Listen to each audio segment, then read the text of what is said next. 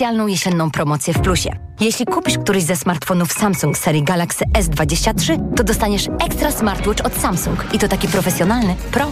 No i taką jesień to ja kocham jeszcze bardziej. Kup Samsung z rodziny Galaxy S23, a smartwatch Galaxy Watch 5 Pro dostaniesz w prezencie od Samsung. Zapraszamy do salonów i na plus.pl. Szczegóły w regulaminach na plus.pl. Marek, tylko sałatka? Jesteś na diecie? Nie, ale po wakacjach to moja wątroba potrzebuje odpocząć. Czujesz spadek formy? Weź Esencjale Forte i dbaj o wątrobę każdego dnia. Lek Esencjale Forte działa dla szybszej regeneracji wątroby. Esencjale Forte. Regeneruj wątrobę i odzyskaj energię. Esencjale Forte kapsułki 300 mg fosfolipidów z nasion sojowych. Wskazania. Roślinny produkt leczniczy stosowany w chorobach wątroby. Zmniejsza dolegliwości, jak brak apetytu, uczucie ucisku w prawym nadbrzuszu spowodowane uszkodzeniem wątroby w wyniku nieprawidłowej diety, działania substancji toksycznych lub zapalenia wątroby. Opella Healthcare Poland, Grupa Sanofi. To jest lek. Dla bezpieczeństwa stosuj go zgodnie z ulotką dołączoną do opakowania i tylko wtedy, gdy jest to konieczne. W przypadku wątpliwości skonsultuj się z lekarzem lub farmaceutą. Ogłaszamy żabkobranie! Za 2 złote dobieranie! Skocz do Żabki i dobierz szynkę delikatesową Drobimex lub mleko wiejskie Piątnica 2% za jedyne 2 zł, robiąc zakupy od poniedziałku do soboty za minimum 10 zł. Żabka. Uwolnij swój czas. Reklama.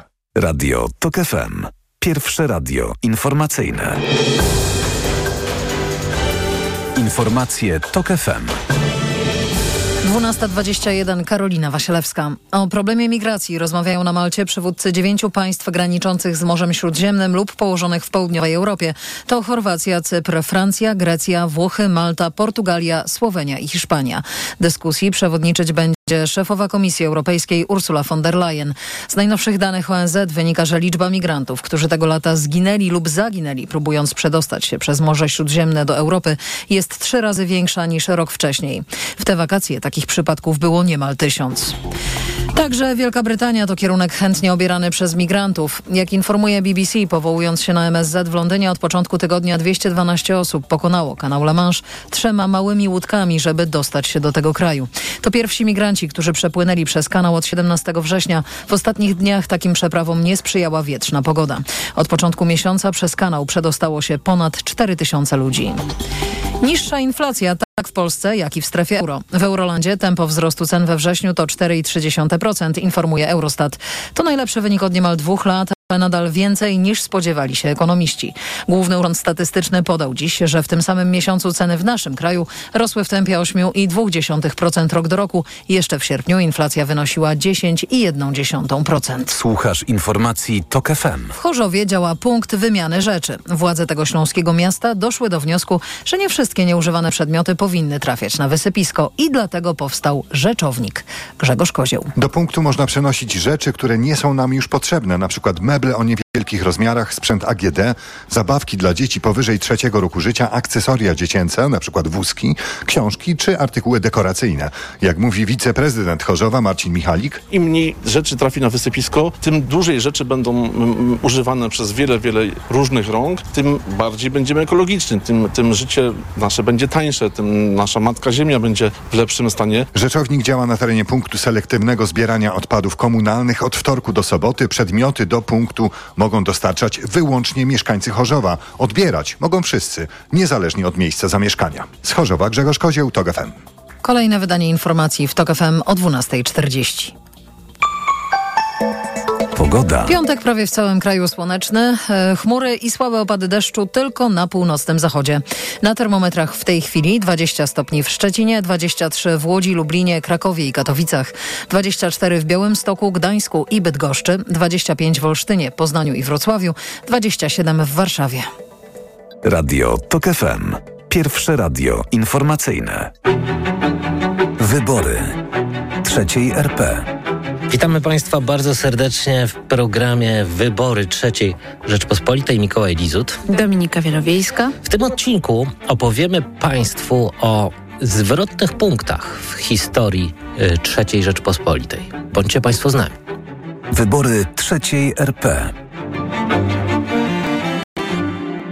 I zaczniemy może od takiego słynnego tekstu naszego szefa Adama Michnika, który już w lipcu 1989 roku, na początku lipca, opublikował tekst zatytułowany Nasz premier, wasz prezydent, a właściwie wasz prezydent, nasz premier. Tak on brzmiał chyba w oryginale. Tak, ten artykuł był związany z pewnym dylematem, przed którym stanęła opozycja demokratyczna, a mianowicie czy brać odpowiedzialność za Polskę, czy nie, bo rzeczywiście gospodarka była w bardzo złym stanie. Polska była wówczas bankrutem i pytanie skądinąd słuszne, czy nie będzie tak, że Solidarność się da wciągnąć w rządzenie, nie będzie miała pełni władzy, a potem się okaże, że ludzie są niezadowoleni i bardzo szybko ją odrzucą. Przypomnijmy, że jesteśmy po wyborach do Sejmu kontraktowego, gdzie większość parlamentarną ma PZPR. Wolne wybory były jedynie w 30% do Sejmu, więc patrząc z punktu widzenia arytmetyki sejmowej, no to właściwie rząd powinien zostać sformułowany przez partię. To była bardzo dziwna sytuacja, bo tutaj na scenę wkraczają bracia Kaczyńscy, twórcy III RP i rządu Tadeusza Mazowieckiego, bo dzisiaj Jarosław Kaczyński jest wielkim wrogiem III, krytykiem III RP, ale tak naprawdę to był ojcem założycielem. Stworzył podwaliny pod właśnie rząd Mazowieckiego, który później atakował, dlatego, że bracia Kaczyńscy wysłani przez Lecha Wałęsę rozpoczęli rozmowy z tak zwanymi partiami satelickimi i założenie było takie, że oto właśnie Solidarność plus ZSL plus SD tworzy nowy rząd i będzie to rząd właśnie Tadeusza Mazowieckiego. Oczywiście kandydatów na premiera było jeszcze dwóch, Bronisław Geremek i Jacek Kuroń.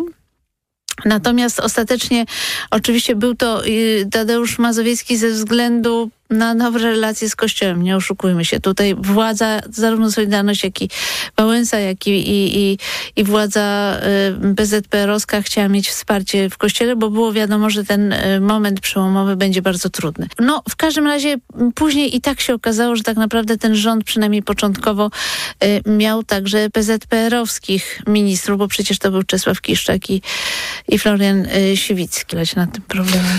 Jesteśmy w momencie przełomu. I no, takim popkulturowym znakiem przełomu w Polsce było słynne wystąpienie aktorki Joanny Szczepkowskiej. Było to w październiku 1989 roku.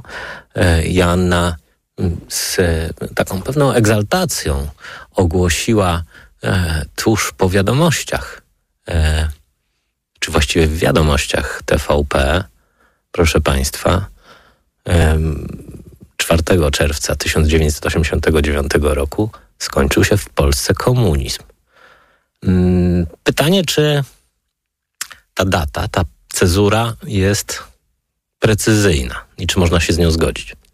Ja się z nią zgadzam z jednego prostego powodu, bo oczywiście jest tak, że wybory 4 czerwca nie były w pełni wolne i PZPR miała zapewnioną pewną pulę miejsc. Natomiast najistotniejsze jest to, że wynik tych wyborów pokazał, że społeczeństwo chce zakończenia PRL-u i odejścia, odsunięcia PZPR od władzy. I to jest kluczowe, bo pokazały to wybory do Senatu, gdzie właściwie przedstawiciele PZPR nie zdobyli ani jednego miejsca i te wszystkie miejsca, które Solidarność mogła wziąć, to je wzięła. W związku z tym jest to symboliczny moment, w którym faktycznie PRL się zakończył. Rozumiem, że wiele osób później kwestionowało sam sens takiej pokojowej transformacji, to znaczy dogadania się z poprzednimi włodarzami Polski Ludowej, tak żeby jakoś rozpocząć na nowo historię Polski, ale nie na zasadzie starcia, ale raczej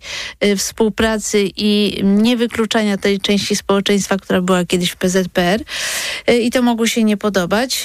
Oczywiście młoda demokracja polska miała wiele wad, działo się wiele rzeczy niedobrych, które są typowe dla okresu transformacji, kiedy państwo jest jeszcze słabe. No ale oczywiście uważam, że per saldo Polska wyszła z tego obronną ręką. Wybory III RP.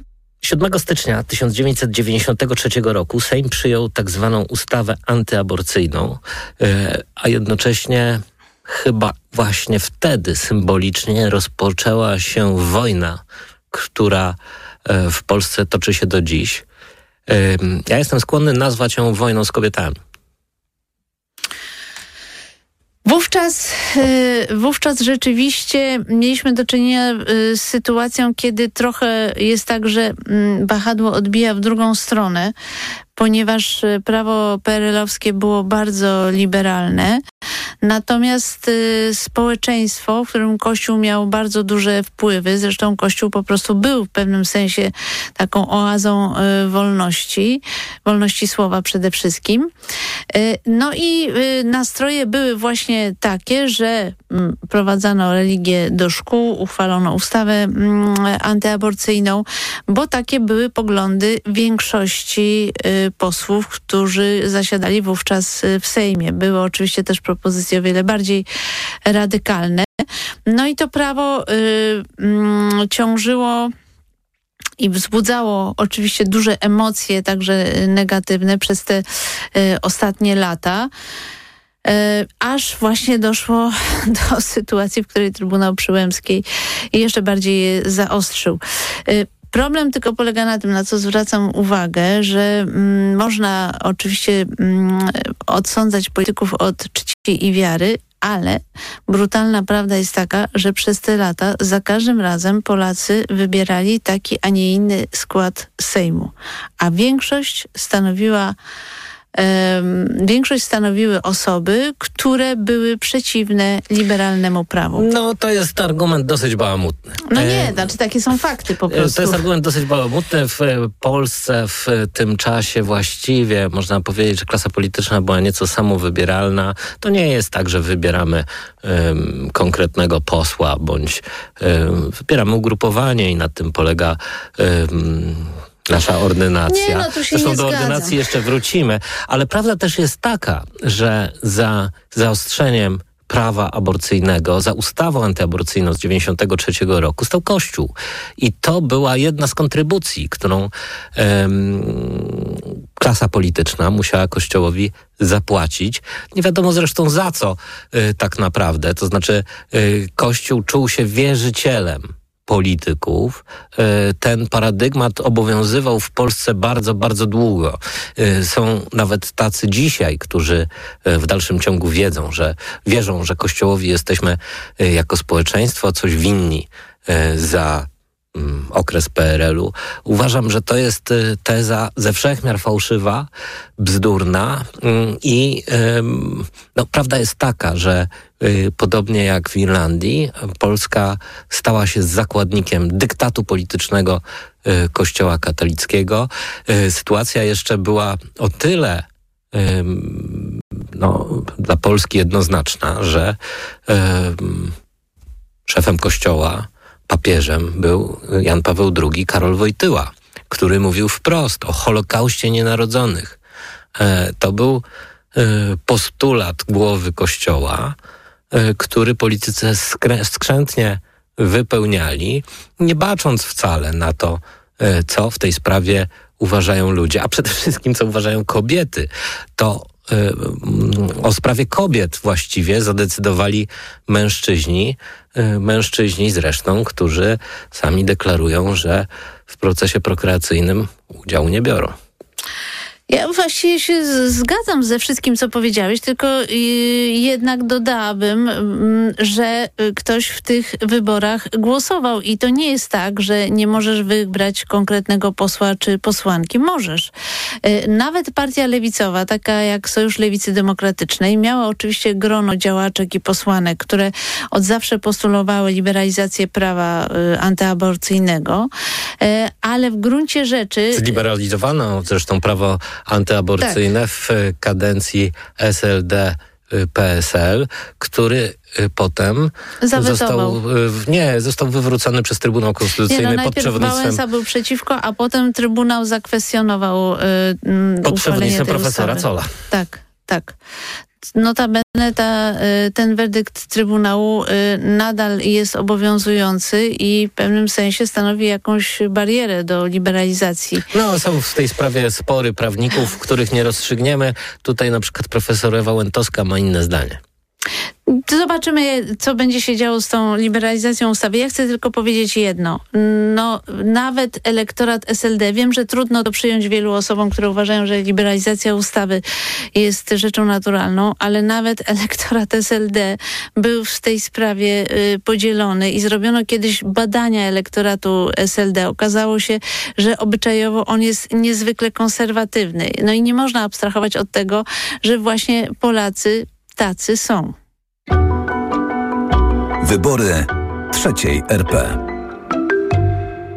W 1993 zmieniła się ordynacja wyborcza, co miało swoje bardzo doniosłe konsekwencje. W jednym z poprzednich odcinków opowiadaliśmy Państwu o Sejmie, który zebrał się właśnie z kilkudziesięciu partii.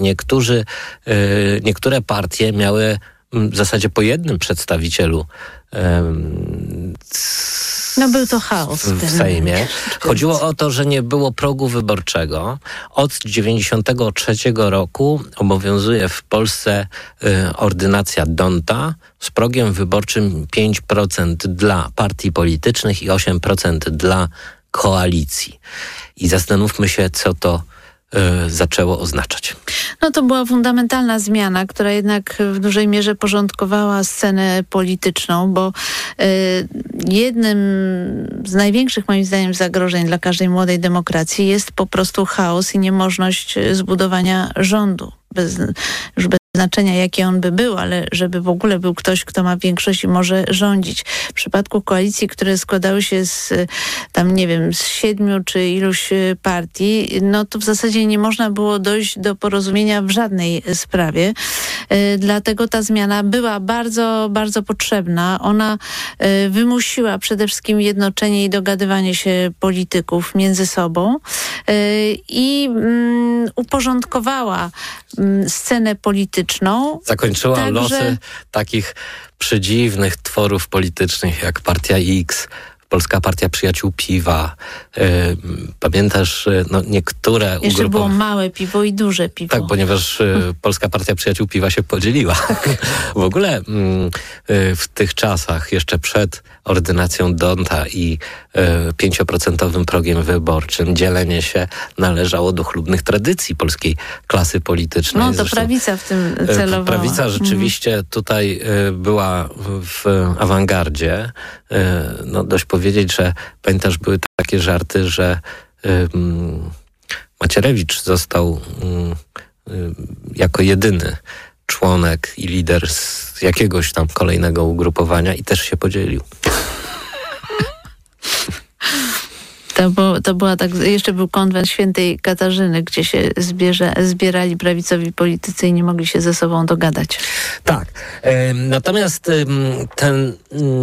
tę nową ordynację uchwalił jeszcze rozdrobniony Sejm, co warto pamiętać, bo kolejne wybory w 93 roku odbyły się właśnie w rygorze metody D'Hondta, przeliczania głosów na mandaty, która, przypomnijmy, promuje przede wszystkim duże ugrupowania.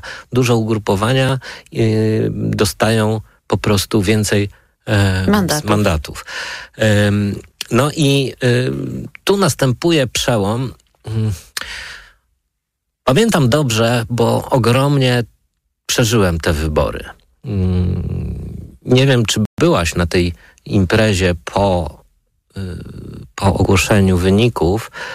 Marcin Meller organizował u siebie właśnie taki spęd, żeby zobaczyć wieczór wyborczy i ja chyba byłam na Koszykowej wtedy, ale wiem, że był straszny kac, bo SLD wróciło do władzy. To było coś strasznego. Myśmy się wszyscy po prostu totalnie upili na smutno, w kompletnej rozpaczy. To był rzeczywiście szok chyba dla wszystkich tych, którzy kibicowali polskim przemianom. SLD wygrało te wybory. Wygrało właściwie w cuglach i stworzyło rząd. No, to była rzeczywiście trudna chwila dla całej ekipy posolidarnościowej, swego rodzaju klęska.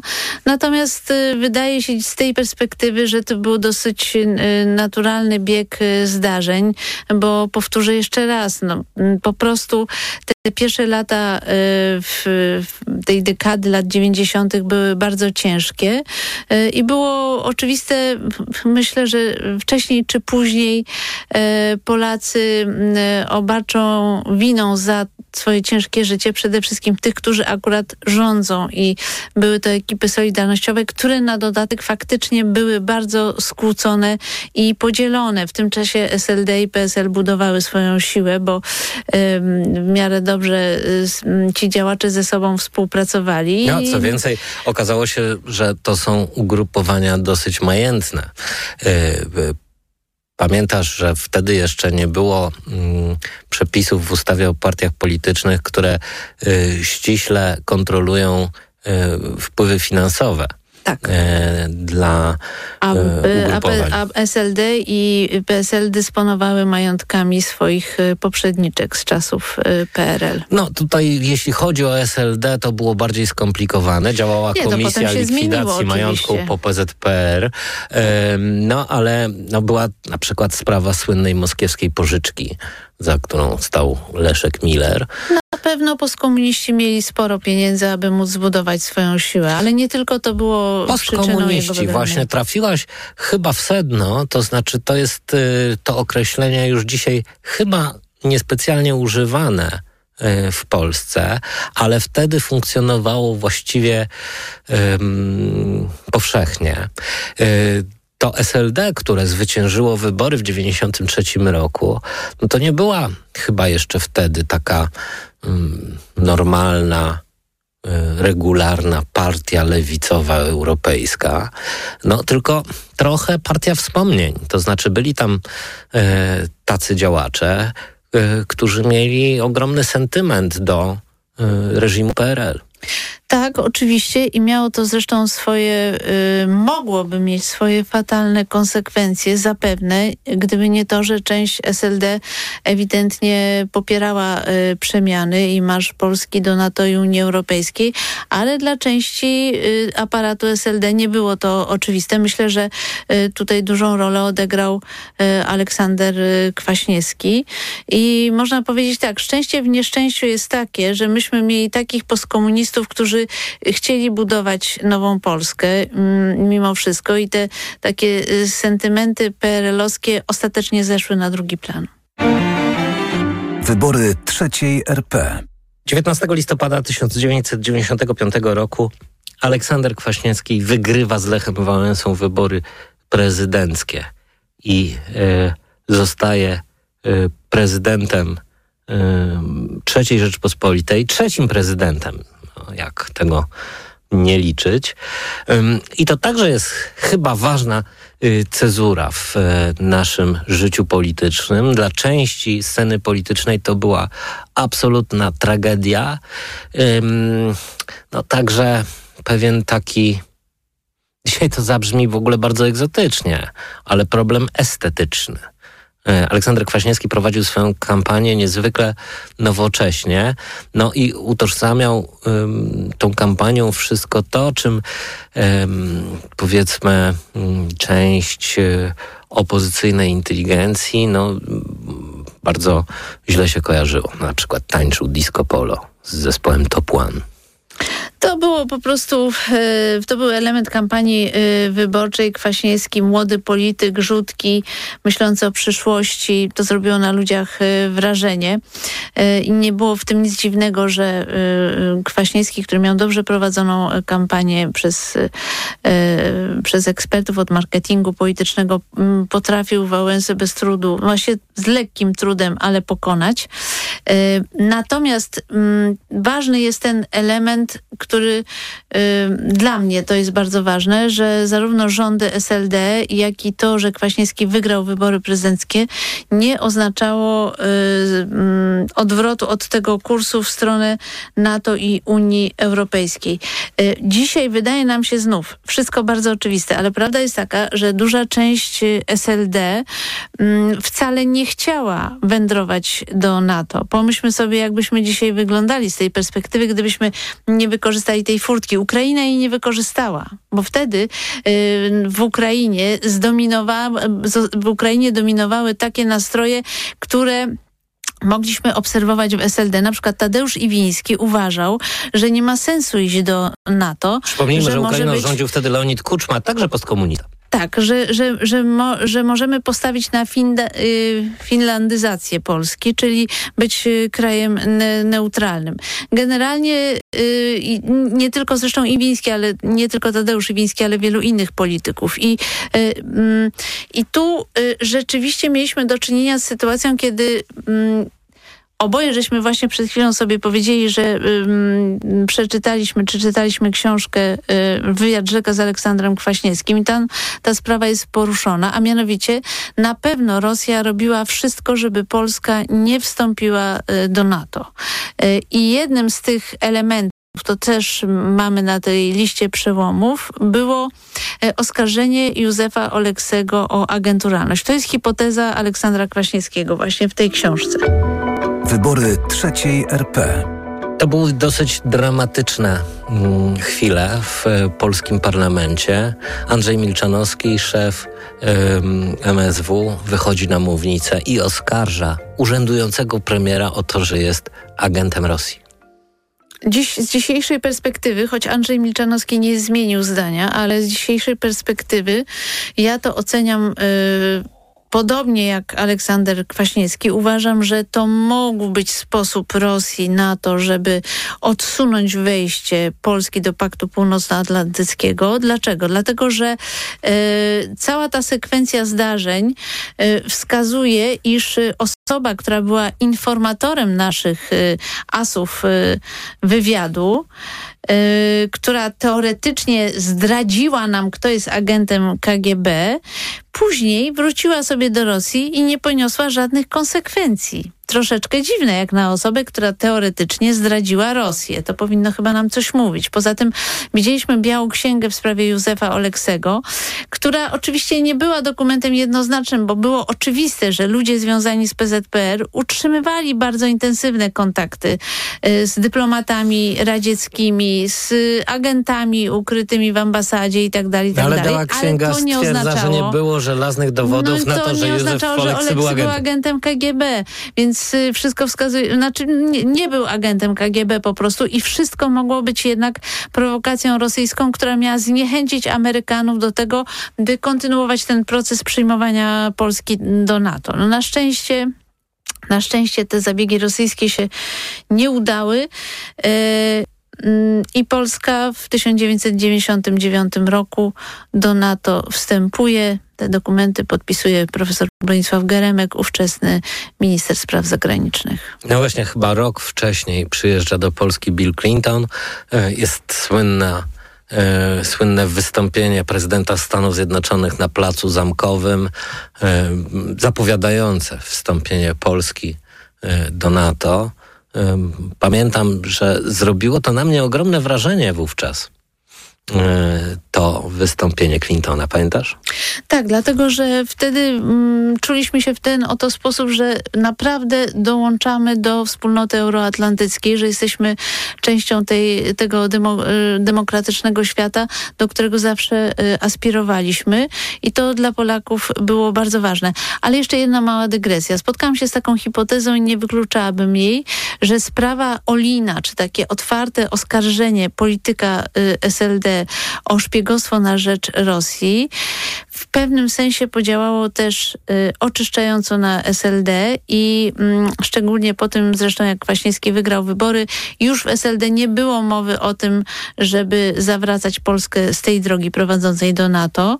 Już nie było tych teorii o finlandyzacji, o neutralności i tak dalej, i tak dalej. I myślisz, że to był taki zimny prysznic? Może. To znaczy wtedy SLD poczuło, że musi pokazać, że jest lojalny wobec trzeciej RP i naprawdę chce, żebyśmy byli częścią tego demokratycznego świata. No, ciekawa teza. Tutaj jeszcze oczywiście ważne zastrzeżenie, że finlandyzacja Polski jest pojęciem oczywiście znacznie starszym, jeszcze z czasów PRL. Część demokratycznej opozycji wysuwa taki właśnie postulat, to znaczy, żeby Polska zmierzała w tę stronę. Tak, no to było dosyć niebezpieczne ze względu na nasze położenie geopolityczne i oczywiście z tej perspektywy chyba wydaje się oczywiste, że tylko uczestnictwo w NATO nam gwarantowało bezpieczeństwo. Wybory III RP. 2 kwietnia 1997 roku Zgromadzenie Narodowe uchwala konstytucję. Ta konstytucja była z różnych stron krytykowana. Bardzo często podnoszono różne argumenty przeciwko niej, z różnych stron zresztą. Ta konstytucja z 1997 roku obowiązuje do dzisiaj. Szefem Komisji Konstytucyjnej w parlamencie jeszcze przed wyborami był Aleksander Kwaśniewski. Aleksander Kwaśniewski także podpisał konstytucję po referendum konstytucyjnym. Czy to jest dla ciebie ważna cezura? Tak, to jest dla mnie bardzo ważna cezura, bo tak naprawdę ta konstytucja ustawiła relacje między głównymi ośrodkami władzy, ustawia nadal do dziś i ma poważne konsekwencje. Można oczywiście uznać, że ta konstytucja ma wiele wad. Jednym z problemów było to, że była uchwalana w parlamencie, w którym właściwie prawicy nie było i dlatego zaraz po jej uchwaleniu przez dłuższy czas prawica kontestowała tę konstytucję. Uważała, że ona się do niczego nie nadaje i pisała własną. To oczywiście nie było dobre, ale warto podkreślić, co zresztą też nie wszystkim się podoba, że w tej konstytucji jest kilka takich przepisów czy sformułowań, które ewidentnie nawiązują do swego rodzaju kompromisu z prawicową częścią społeczeństwa, dlatego że chociażby przepis, na który dzisiaj wiele osób pomstuje, czyli że małżeństwo to związek kobiety i mężczyzny, to nie jest tak dokładnie sformułowane, dlatego istnieje spór, czy ten przepis jest barierą do wprowadzenia małżeństw osób jednej płci, czy nie. Na razie nie chcę wchodzić w tę dyskusję, ale tu też są różnice zdań. No niemniej tego typu sformułowania były gestem właśnie w stosunku do Kościoła czy prawicy, więc nie jest prawdą, że ta konstytucja to jest jakaś konstytucja strasznie lewicowa czy coś w tym względu. Ona w tym rodzaju. Ona jednak jest swego rodzaju kompromisem. Konstytucja za rządów PiS-u stała się symbolem. Pojawiły się koszulki z napisem Konstytucja. Zresztą taką koszulkę namiętnie nosi dzisiaj Lech Wałęsa. Niektórych konstytucja wzrusza do łez. Jak na przykład Szymona Hołownię, który rozpłakał się czytając konstytucję, co było dosyć żenujące. No dobrze, nie chcę się pochylać nad płaczem Szymona Hołowni, ale powiem tylko, że dla mnie preambuła tej konstytucji jest bardzo piękna. Została napisana przez Stefana Wilkanowicza. Uważam, że ona jest niezwykle... To znaczy Tadeusz Mazowiecki niejako współpracował przy pisaniu tej preambuły właśnie ze Stefanem Wilkanowiczem, który był uważany za głównego jej autora. I czytając tę preambułę, ja jakoś tam się wzruszam. Znaczy uważam, że ona jest bardzo piękna i oddaje ducha współpracy, czy też takiej jedności, wspólnoty, o którą zresztą bardzo trudno. O preambułę była też karczemna awantura w parlamencie. No właśnie, wszystko było awantura, ale ta konstytucja jest jaka jest, zmienić ją jest niezwykle trudno, bo trzeba ku temu mieć większość kwalifikowaną. No niestety jest nieustająco przez PiS łamana. My się z Państwem żegnamy, ale to nie wszystko, co dla Państwa przygotowaliśmy. Za chwilę na portalu Radia Tok FM i w aplikacji Radia Tok FM pojawi się dłuższa wersja naszej rozmowy o przełomowych momentach III Rzeczpospolitej, w której porozmawiamy o konsekwencjach afery Rywina. Zapytamy, jak tak zwana religia smoleńska zjednoczyła wyborców i doprowadziła Prawo i Sprawiedliwość do władzy. Dominika Wielowiejska, Mikołaj Lizut. Do usłyszenia. Wybory trzeciej RP. Jeżeli można mówić o rozboju, to ofiarą rozboju padła Marika, którą okradziono z wolności i używano przemocy sądowej po to, aby wsadzić do więzienia. Polityk, minister sprawiedliwości, prokurator generalny moim zdaniem pośrednio zachęca do przemocy. W ogóle nawet nie mogę znaleźć słów tak silnych, które mogłyby to wyrazić. Mieliśmy do czynienia z aktem przemocy, który, uwaga, minister sprawiedliwości nazywa wyrażaniem poglądu. To przemyślane całowanie po rękach, stopach ortodoksyjnej prawicy. Bo Ziobro widzi tam głosy. Bo Ziobro będzie starał się przypodobać środowiskom Konfederacji, brunatnym, faszyzującym. Uważam, że to jest ten kierunek. Radio Tok FM. Pierwsze radio informacyjne. Posłuchaj, aby zrozumieć.